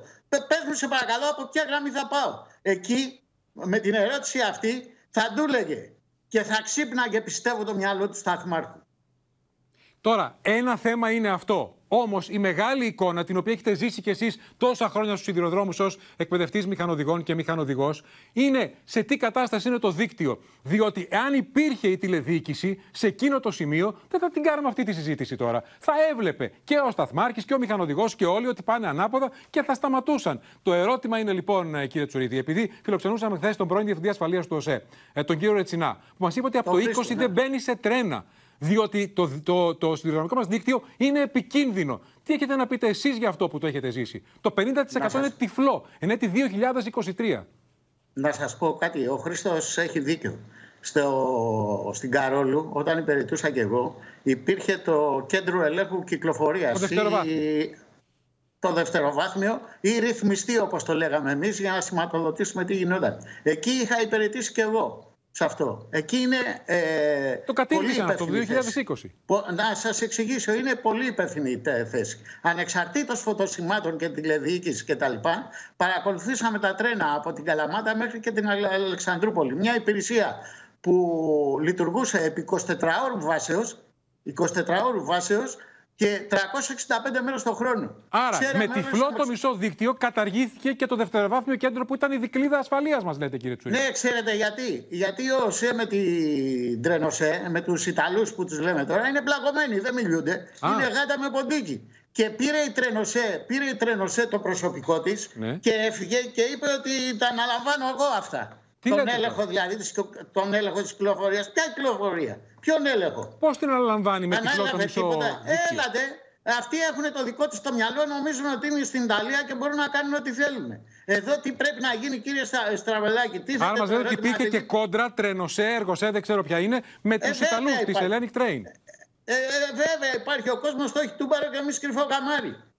Ο κόσμος το έχει τούμπανο και εμείς κρυφό καμάρι. Να σας πω κάτι, επειδή έχουμε συζητήσει πολλά θέματα. Το θέμα ποιο είναι τώρα; Πρέπει να ξαναλειτουργήσει ο, ο σιδηρόδρομος. Ναι ή όχι; Ναι, κύριε Στραβελάκη, πρέπει με, προ, με προποθέσει ε, ε, όπως έχουμε την ασφάλεια, να τηρείται κατά γράμμα η ασφάλεια και ο δευτεροβάθμιος Αυτή πώς να τηρείται, κύριε Τσουρίδη, διότι με το έχουμε τυφλό μισό λεπτό. Στην Καρόλου. Μια στιγμή. Έχουμε το μισό δίκτυο χωρίς τηλεδιοίκηση. Έχουμε σημεία κρίσιμα, όπως μετά τη Λάρισα ως Θεσσαλονίκη, που είναι τυφλά. Έχει καταργηθεί η δικλίδα ασφαλείας που μας λέτε. Οι σταθμάρχες είναι 100 και 75 με μπλοκάκι. Αυτοί είναι όλοι. Ενώ οι πραγματικές θέσεις είναι διπλάσιες. Άρα, πώς θα ε, εξασφαλιστεί αυτή η ασφάλεια που μας λέτε; Να σας πω, οι σταθμάρχοι αυτοί που είναι τώρα, δεν ξέρω το νούμερο 170 όσοι είναι. Είναι 100 είναι 75 με μπλοκάκι. Μπράβο. Το έλεγε νωρίτερα ο πρόεδρος, ο κύριος Μπούρας. Ναι, ναι, δεν αμφιβάλλω με τον πρόεδρο τον κύριο Μπούρα. Ε, αυτοί οι 100 λοιπόν πρέπει να επανδρώσουν τους κύριους σταθμούς. Αθήνα, Λιανοπλάδη, Λάρισα, Θεσσαλονίκη. Εντάξει, ε, οι 100 θα φτάσουν για αυτό τέσσερις σταθμούς θα φτάσουν. Οι άλλοι με μπλοκάκια και τέτοια που είναι βοηθητικοί και είναι ανεκπαίδευτοι, δεν έχουν την πείρα. Αυτό είναι ο ανεκπαίδευτοι, δεν έχουν την πείρα. Τη σχολή την έχουν τελειώσει, έτσι. Εντάξει, αλλά δεν έχεις την πείρα. Εάν λοιπόν τους βάλουν σε βοηθητικούς, ε, σε βοηθητικούς σταθμούς να αποκτήσουν την κατάλληλη πείρα που πρέπει, που πρέπει θα βγουν και αυτοί οι καλοί σταθμάρχες. Αλλά όχι όμως σε βάζω μια φορά στην Καλαμπάκα, μια μέρα στην Καλαμπάκα και την άλλη σε φέρνω στη Λάρισα και σου αναθέτω σε υπεύθυνα καθήκοντα σταθμάρχη. Καλά, εγώ πάντως θα επιμείνω ότι ένα θέμα είναι ο σταθμάρχης που ακόμα απολογείται, αντιμετωπίζει κατηγορίες θα του κρίνει δικαιοσύνη, ο επιθεωρητής του, αλλά η μεγάλη εικόνα κύριε Τσουρίδη είναι όλο αυτό που τώρα περιγράφουμε. Όλο αυτό. Ευχαριστώ θερμά κύριε Τσουρίδη. Ε, ευχαριστούμε τον έμπειρο, εξαιρετικά έμπειρο εκπαιδευτή μηχανοδηγών που λέει αλήθειες όλες αυτές τις μέρες. Μένουμε στο θέμα, κυρίες και κύριοι, για να δούμε τα μηνύματα που έστειλαν ε, οι ιεράρχες σήμερα για την τραγωδία των Τεμπών. Ο Αρχιεπίσκοπος Ιερόνιμο Χωροστάτησε στη λειτουργία για την Κυριακή της Ορθοδοξίας. Ήταν εκεί η πρόεδρος της Δημοκρατίας και ο Πρωθυπουργός και είπε ότι η Ελλάδα ε, ουσιαστικά βιώνει νωρίτερα τη μεγάλη Παρασκευή της. Μηνύματα και από τον Οικουμενικό Πατριάρχη Βαρθολομαίο, εκεί βρέθηκε ο Νίκος Δένδιας, και από τον Πάπα. Φέτος η Μεγάλη Εβδομάδα ήρθε νωρίτερα Ζούμε μια σκληρή εθνική σύμφορα και δεν υπάρχουν λόγια να αποτυπώσουν τον ανθρώπινο πόνο. Οι μόνοι που μπορούν να μιλήσουν γι' αυτό είναι όσοι έχασαν τους δικούς τους ανθρώπους. Αλλά εκείνοι είναι απαρηγόρητοι γιατί βιώνουν την απώλεια των αγαπημένων τους.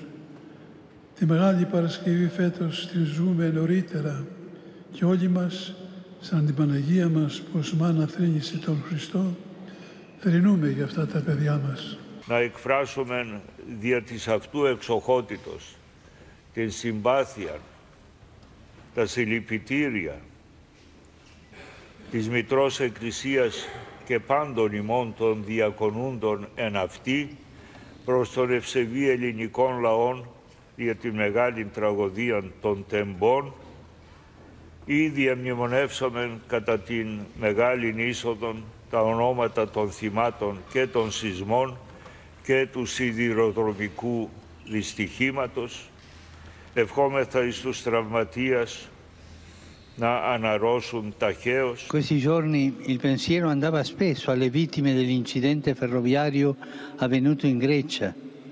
Molti erano giovani studenti. Prego per i defunti, sono vicino ai feriti, ai familiari. La Madonna li conforti. Τώρα, μέσα σε αυτό το βαρύ κλίμα, κυρίες και κύριοι, του εθνικού πένθους για την ε, τραγωδία των τεμπών με τους 57 νεκρού, ήρθε ο Λιμπιονίκης μας σήμερα, ο Μίλτος Τεντόγλου, να μας χαρίσει χαμόγελα. Αλλά θα σας εξηγήσω γιατί αυτά τα χαμόγελα ο ίδιος φρόντισε να σβήσουν. Πήρε το χρυσό με άλμα 8.30 στο μήκος στο Ευρωπαϊκό Πρωτάθλημα Κλειστού Στίβου. Και αμέσως μετά, όχι χαμογελώντας, αλλά με κατεβασμένα τα μάτια, είπε: Ντρέπομαι να πανηγυρίσω με 57 νεκρούς ο καλύτερος ένα ακόμα μετάλλιο, 8ο χρυσό μετάλλιο σε μεγάλη διοργάνωση. Ο Μίλτος Τεντόγλου βρίσκεται ξανά στο υψηλότερο σκαλί του βάθρου.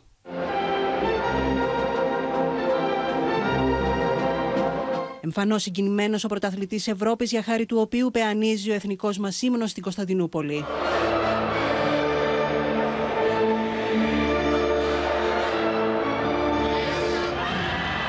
Μεγάλη συγκίνηση. Το χαμόγελό του και η επιτυχία του προσφέρουν στιγμές χαράς σε μια πολύ δύσκολη περίοδο για όλους τους Έλληνες. Ο Χρυσός Ολυμπιονίκης συγκλονίζει και εκτός αγωνιστικού χώρου. Ήταν τραγικό αυτό που έγινε. Δεν, πραγματικά δεν ξέρω, ντρέπομαι να πω κάτι αλήθεια. Ε, νομίζω το καλύτερο ήταν αυτό που είπε ο Νιφαντόπουλος. Ε, το παιδί είπε ότι εντάξει, εμείς είμαστε εδώ και αγωνιζόμαστε. Δεν υπάρχει κάτι που μπορούμε να, δεν υπάρχει κάτι που μπορούμε να κάνουμε, όχι πόσο μάλλον εμείς, κανένας, που να απαλύνει τη λύπη αυτών των, ε, των ανθρώπων. Και εμείς απλά είμαστε εδώ, κάνουμε ένα αγώνα. Ό,τι και να κάνουμε δεν έχει σημασία για αυτούς και καλύτερο είναι να μην πεις τίποτα. Το 8-30 που κάνει πρωταθλητή Ευρώπης στο Μίλτο τον Τεντόγλου. Ο Τεντόγλου από το πρώτο κιόλα άλμα του έστειλε ξεκάθαρο μήνυμα. Πέταξε στα 8 μέτρα και 30 εκατοστά και δεν άφησε σε περιθώρια αμφισβήτησης της κυριαρχίας του. Δεν είμαι ανίκητος. Ε, χάνω και εγώ κάποιες φορές. Ε, τώρα είναι στα, ευρωπαϊκά, ναι, OK, okay, είμαι. Αλλά πιστεύω δεν, σήμερα, σήμερα θα μπορούσα να χάσω. Ε, γιατί δεν ήμουν ο, εαυτό, ο, ο καλός μου εαυτός. Το, το πρωινό ξύπνημα πραγματικά δύσκολο για μένα. Δεν πειράζει. Όλο. Αν γινόταν το βράδυ, δηλαδή πόσο θα, θα έγραφε; 8.50 το υπόσχομαι, θα έκανε 8.50. Έγινε ο πρώτος αθλητής του μήκου στον κόσμο που κατακτά τρία συνεχόμενα χρυσά μετάλλια σε Ευρωπαϊκό Πρωτάθλημα Κλειστού Στίβου μετά τη Γλασκόβη το 2019 και το Τορούν το 2021. Πολλά μπράβο, πάντα, συνεχώς, τον Μίλητο Τεντόγλου. Είσαι το μεγαλύτερο Έλληνα αθλητή αυτή τη στιγμή α, και κορυφαίο στον κόσμο στο μήκος. Τώρα, πάμε να δούμε την πολιτική αντιπαράθεση που προκαλεί εκτός από την τραγωδία των Τεμπών και την ηγορία του ειδικού δικαστηρίου στη δίκη για την Νοβάρτης. Ένοχος ε, καταδικάστηκε ο Δημήτρης Παπαγγελόπουλος για παράβαση καθήκοντος. Αθώα η πρώην εισαγγελέα διαφθοράς Ελένη Τουλουπάκη, με τον κύριο Παπαγγελόπουλο να δηλώνει προσπάθησαν να μεγδάρουν για να ξεπλύνουν το σκάνδαλο Νοβάρτης.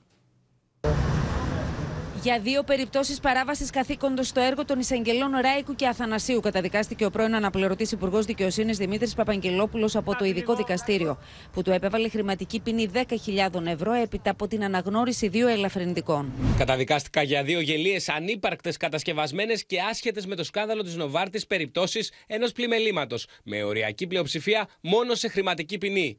Νιώθω σφόδρα προσβεβλημένος που το τομάρι μου που κάποιοι απέτησαν να γδάρουν κοστολογήθηκε τόσο φθηνά. Για τις υπόλοιπες τέσσερις περιπτώσεις παράβασης καθήκοντος που αντιμετώπιζε, κρίθηκε αθώος κατά πλειοψηφία, ενώ απαλλάχθηκε και για το κακούργημα της ηθικής αυτουργία σε κατάχρηση εξουσίας. Δεν υπάρχει καμία αμφιβολία ότι όλοι όσοι έσπευσαν όλο αυτό το διάστημα να αξιοποιήσουν και να εργαλειοποιήσουν την υπόθεση πολιτικά, κατηγορώντας τον κύριο Παπαγγελόπουλο για παρεμβάσεις, και για την υποτιθέμενη σκευωρία Νοβάρτης δεν έχουν παρά να ζητήσουν μια μεγάλη συγνώμη.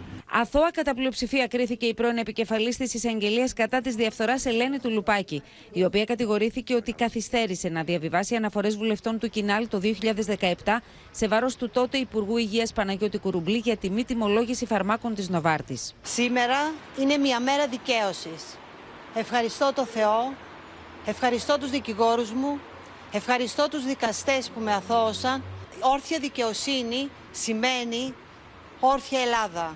Και εγώ θα παραμείνω όρθια. Η απόφαση πυροδότησε πολιτική αντιπαράθεση. Η δεύτερη καταδίκη ε, Υπουργού του ΣΥΡΙΖΑ για το ατιμωτικό αδίκημα της παράβασης καθήκοντος. Είναι ό,τι πιο ατιμωτικό ε, για ένα δημόσιο λειτουργού. Οι καταδίκες για τα πλημελήματα, γιατί περί αυτού πρόκειται, ε, τις αφήνουμε στην κρίση του, των πολιτών.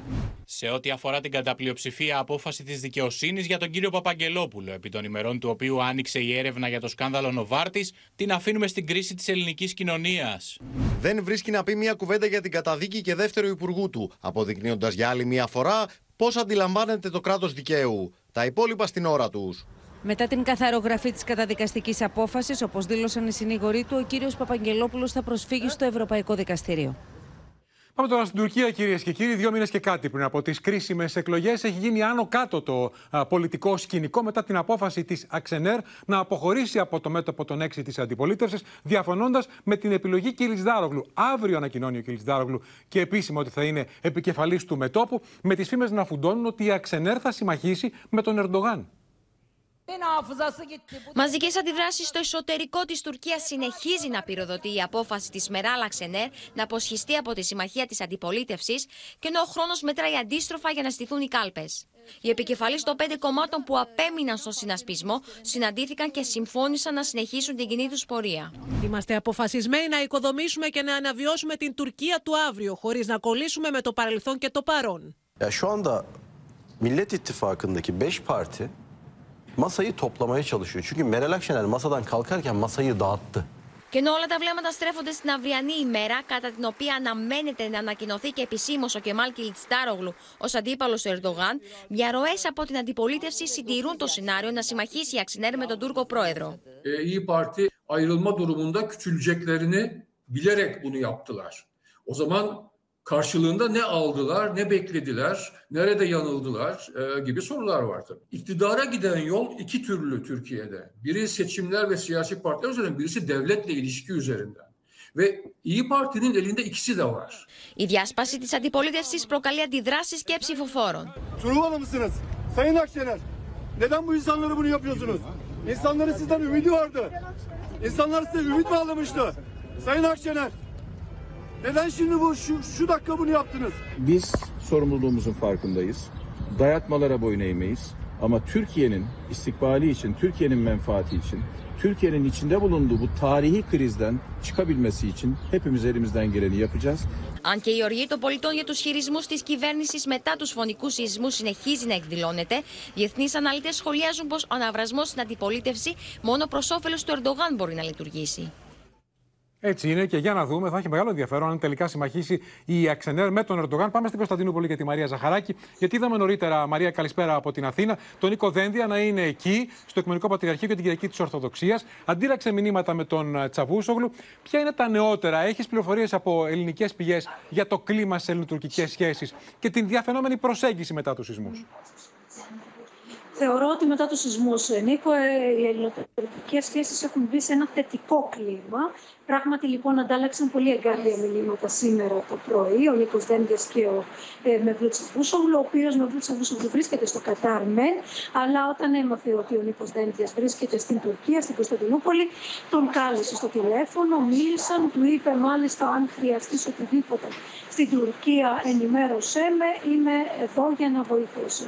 Φυσικά δεν μπορούσαν να συναντηθούν εφόσον ήταν στο Κατάρο ο κύριος Τσαβούσογλου. Ωστόσο, από αυτό και μόνο το τηλεφώνημα καταλαβαίνουμε και με βάση τις πληροφορίες που έχουμε, ε, υπάρχει ένα πάρα πολύ θετικό κλίμα. Επιδιώκουν και οι δύο πλευρές, φαίνεται ότι επιδιώκουν το διάλογο μεταξύ των δύο χωρών, αλλά όχι τώρα, Νίκο, μετά τις εκλογές.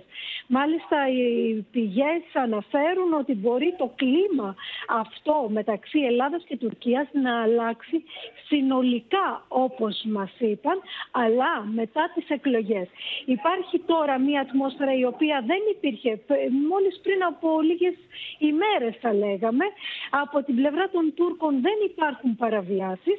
Αυτό που είναι κρίσιμο όμως μέχρι τις εκλογές είναι να κρατηθεί αυτό το κλίμα όσο μπορούν και οι δύο πλευρές βέβαια αλλά και από την πλευρά της Τουρκίας περισσότερο Μάλιστα. μήπως υπάρχει μια ελπίδα να μπορέσουν να βρουν οι δύο χώρες μια άκρη γιατί κακά τα ψέματα υπό τη δαμόκλειο σπάθη του εκλογικού σώματος οι δύο χώρες αυτή τη στιγμή δεν μπορούν να προχωρήσουν σε κάποιο διάλογο, δεν μπορούν να προχωρήσουν σε κάποιο βήμα. Μάλιστα. Μαρία Ζαχαράκη. ότι μετά τις εκλογές, όπως λένε οι πηγές, θα γίνει κάτι. Άρα καταλαβαίνουμε ότι ω τι εκλογές των δύο χωρών έτσι θα πάμε, εκτός απρόπτου. Βέβαια, να σε ευχαριστήσουμε, Μαρία Ζαχαράκη. Πάμε να δούμε τώρα τις σημαντικές εξελίξεις στα μέτωπα του πολέμου στην ε, Ουκρανία. Οι προβολοί στρέφονται πάντα στην πόλη κλειδί, στην πόλη προπύργιο στα Ανατολικά, τον Μπαχμούτ. Με τους Ουκρανούς να λένε σήμερα ότι έχουν αποκρούσει μέχρι στιγμής 130 ρωσικές επιθέσεις. Οι Ρώσοι βομβάρδισαν χωριό έξω από τη Χερσόνα με πολλούς αμάχους νεκρούς, ενώ προκαλεί αίσθηση στο στιγμιότυπο που θα δείτε τώρα με τον Υπουργό Εξωτερικών Λαυρόφ να λέει σε συνέδριο στην Ινδία ότι δέχθηκε επίθεση η Ρωσία. Όχι ότι εισέβαλε εκείνη στην Ουκρανία και το ακροατήριο να ξεσπάσει γέλια. The war uh, which uh, we are trying to stop and which was launched against us using Ukraine, Ukrainian people, uh, of course influenced uh, the σε αυτήν την άβολη θέση ήρθε ο Ρώσος Υπουργός Εξωτερικών όταν σε ομιλία του στο Δελχή παριστάμενοι ξέσπασαν σε γέλια μόλις είπε ότι ο πόλεμος ξεκίνησε σε βάρος της χώρας του.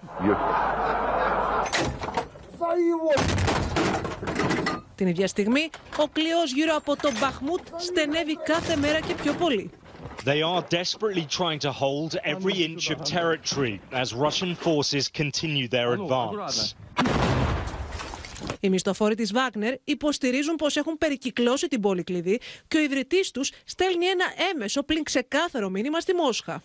Если сейчас ЧВК Вагнер отступит от Бахмута, то весь фронт посыпется. Το Κίεβο απαντά πω οι Ουκρανοί διατηρούν τι θέσει του στο Μπαχμούτ και πω οι ρωσικέ απώλειε είναι μεγάλε.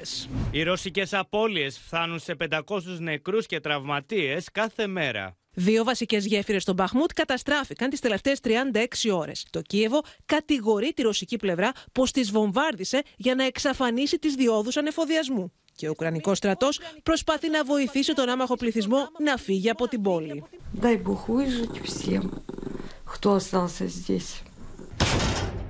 Στη Χερσόνα, μια γυναίκα και δύο παιδιά σκοτώθηκαν από νέο ρωσικό βομβαρδισμό, ενώ σε 11 ανήλθε ο αριθμός των θυμάτων από τη ρωσική πυραυλική επίθεση σε πολυκατοικία της Ζαπορίζια.